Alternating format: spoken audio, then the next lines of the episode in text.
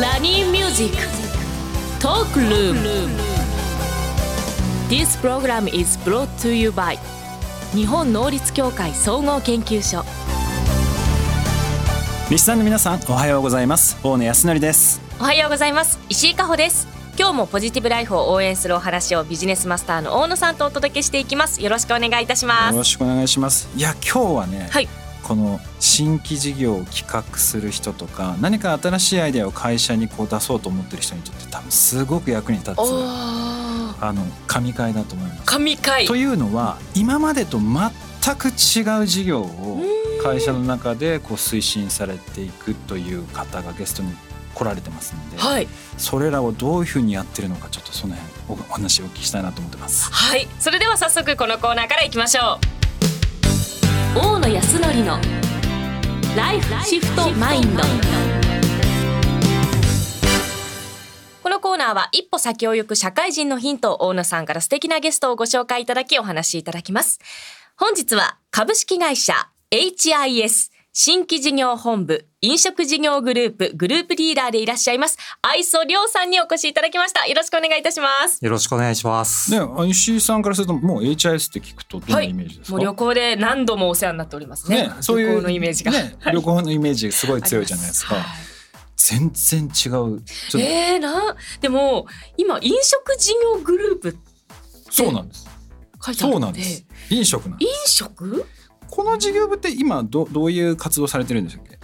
今はあのーまあ町であの蕎麦屋さんをあ中心にやってますね。そうなんです。お蕎麦やってるあすい。ませんそうだったんですね。はいこれお蕎麦はどれくらい前にやり始めたんでしたっけ？ちょうど2000あのまあ20年のあのコロナの時ですね。うーん。はい。真っ只中にあの発足しましたね。これはだからコロナでまあ要は飛行機飛ばない、うん。移動ができないこのままだと会社がどうなるかわからない新しいことをやろうということで登場した。そうですね。すごいですよね。だから今まで全くやったことのない領域。しかもなぜそばそば確かになぜそばか気になりますけれども。あそうですねあのまあそばになった理由はまあいろいろあるんですけど日本の食文化を、まあちょっと一つ、まあ、うち海外旅行で海外っていうところもあのキーワードだったのであのまあそば屋があんまり海外にないなっていうところもあってですねあのこの日本の食文化を海外にっていうきっかけで、まあ、まずは国内からっていうので始めたっていうのがあのきそうですね。あのなりますね。いやそれでだって今まで全くやったことないんですよ。怖いですよね普通に考えたら。ね。何していいんだろうとかそういったのもありますだっしてそもそもなんかめ免許とかも多分違うん。うじゃないですか、そうですね。ね。え H だからそういうのをて定款も変えたんですか？はい。あのすごい。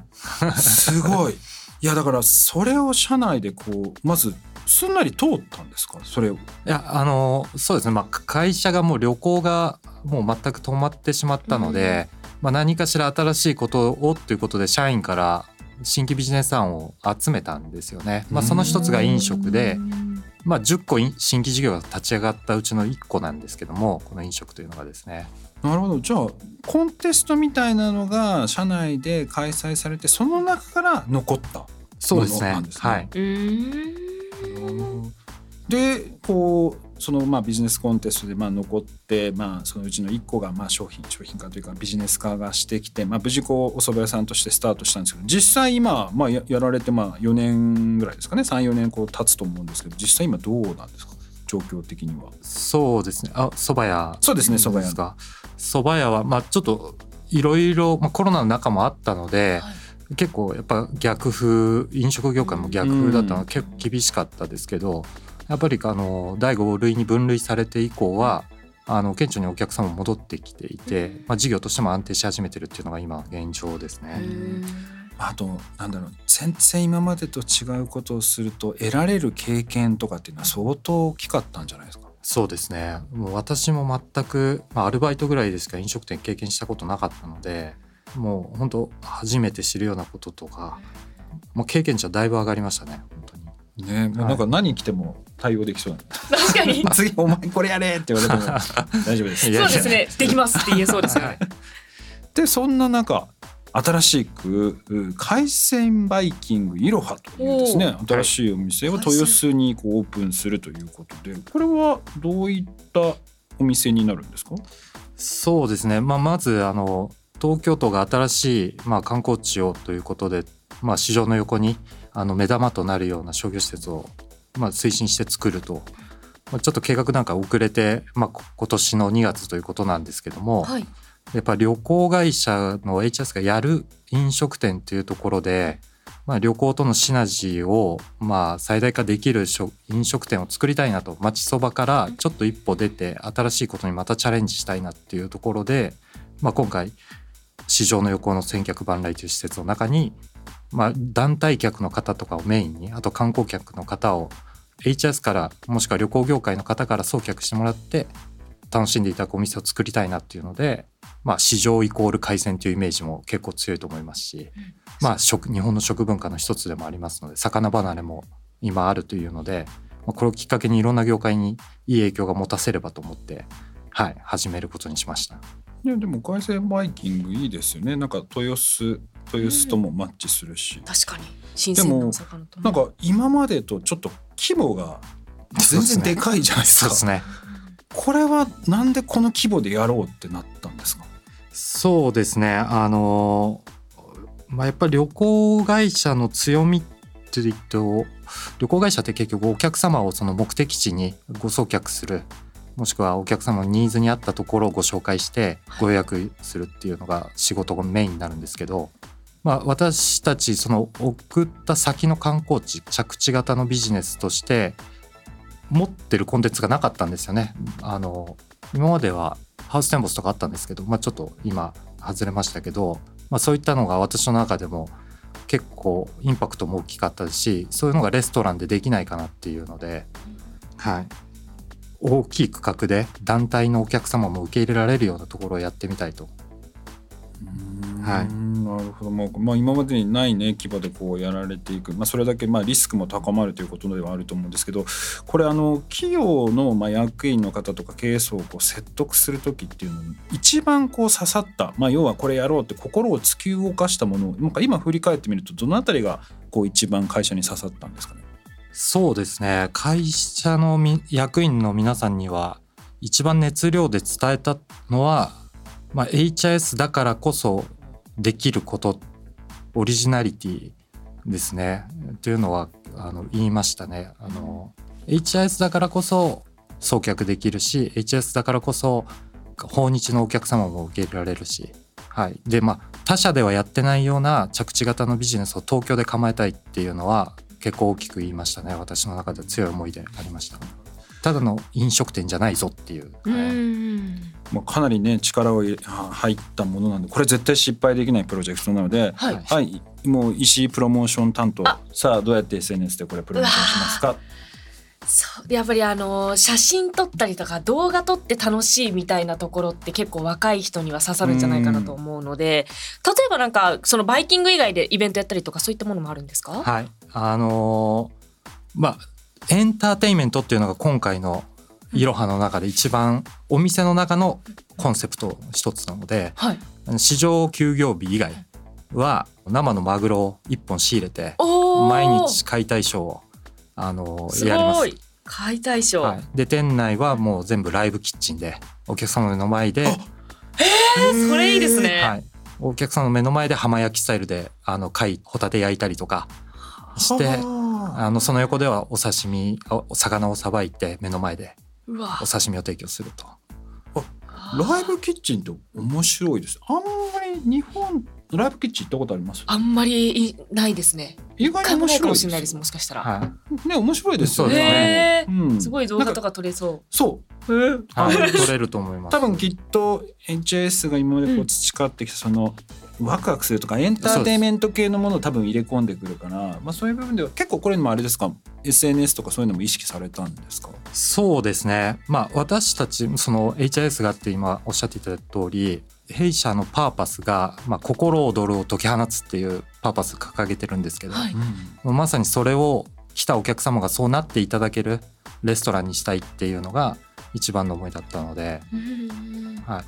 あのもう動画も撮っていただいても写真でも映えると思います。マグロの姿作りのような形に持ってあるので頭とへー。すごい。兜とはい。ちょっとあれじゃないですか。喜びちょっと解体のやり方覚えて 定期的に行った方がいいじゃ 私が解体するんですか？ら怒られそうですけれどもねそれは。いやでもやっぱりそういう解体ショーとかライブキッチンスタイルだともうみんな絶対撮るじゃないですか、うん。あのこの瞬間残しとこうと思ってそれを SNS にみんなあの載せると思うのでどんどんどんどん広がっていくような感じはありますよね。そうですよね。うん。なメインターゲットは今に日本の方を一応メインにしてるんですね。だからやっぱり、い、や今やっぱり SNS でね皆さはい。ん検索するじゃないですか、特にインスタなんですかね。インスタがそうですね。私の世代はインスタが多いかもしれないですね。これあの日本人をメインターゲットにした時になんかこう属属性といいますか年齢層とか、うんうん。なんかペルソナ的にはどのあたりをそうですね。やってらっしゃる一番設計最初にしたのはやっぱ観光地なので、まあ、マイクロツーリズムの方も含めて地方の方も含めてやっぱ母娘のご旅行される方が東京観光で新しいスポットで石井さんのように「おみたいな新しいのに興味がある方が来た時に あのヒットして来ていただくっていう。でそういう形でも喜んでいただけるような、まあ、メニュー構成も考えて作りましたね。へー。あとやっぱりこういうなんていうんですか商品を企画するとかあとこういう事業をこう企画する時っていうのは、まあ、地域の方えーの理解っていうのも結構大事なのかなと思ってるんですけどそのあたりのなんかこう調整といいますかあの取り組みっていうのはどういうふうなことをされてたんですか？そうですね。あの特に市場関係の方とのあの協力はないとあの、まあ、新参者がやってきたみたいな形になっちゃうので、まあ、今回もちろん出す魚は全部市場からあの中卸さんからあの購入させていただいた本当に新鮮なものを出しますしあの今回のその先ほど言ったマグロ解体ショーはマグロの仲卸さんにやっていただくんですね。なのなでまあ小的な要素でそのよくイベントでやられているようなあのものではないかもしれないですけど本当に解体しているところを生で見ていただくっていうリアリティ、うん。はい、これが出せるんじゃないのかなと、まあ、そういうところもお話しして市場の方たちのご協力があって今こういったお店が作れることになったので、はい、だからこれやっぱり市場関係者の協力つまり地域の協力がなかったら実現してなかったってことですか、ね、してないですね。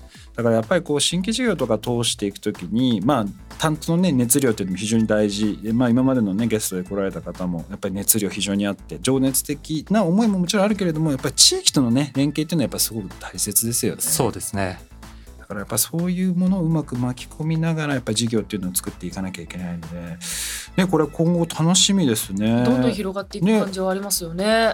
もういやライブはちょっと日本でどうなっていくのかっていうのはすごく気になるところですね。海外行くとやっぱり結構多いじゃないですかあそうですね。はい。へえ。だから日本ではそれがこうどうこう変わっていくのかっていうのが今度豊洲からね、うん情報発信されていくのでちょっと楽しみです。ね。楽しみですね。もうそれこそあのご飯の料金にを払って食べるのはもちろんなんですけれども、それプラスそういうライブ系があるっていうのはなんかお得な感じもあっていいですよね。ね、うこんなこのまあ新しいスタイルのこのうんバイキングイロハなんですけれどもこれいつオープンされるんですか？はい。2月1日ですね。お。お。今日です。今日。今日。だ。今日だ。あ行きましょう。この後。ね。この後だ。はい。9時からオープンしますあ、ちょうどじゃあ放送終わりぐらいで、オープンしたぐらいになりますね。なんとなんとなんと素敵な日に、ぜひ行ってみたいですね、私たちも。うん、ぜひね。これあのなんか予約みたいなのもできたりするんですか、はい。あのまあ海鮮バイキングいろはで調べていただくとホームページ作りましたので、はい。そちらからのご予約もあの団体の方もできますし個人の方もできますお電話でも受けたまってますので、はいね我々もちょっと行きましょうかえ行きたいですね、ちょっとなんかコスプレしてえ、え、さ魚のコスプレとかしたら怒られちゃうから。そうですね、その時は、あの真面目な格好で行きますけれども。ちょっとね行って、楽しみです。ね、そのライライブ感ライブ感、はい。あとね50種類のメニューというところでそうですね。非常にね美味しそうだと思もう間違いなくあの新鮮なお魚ですもんね。ね市場の近く。あ行きたいねお腹空いてきた ぜひ皆さんも行っていただけたらなと思います。愛想さんありがとうございました。はいありがとうございました以上大野康則のライフシフトマインドでした。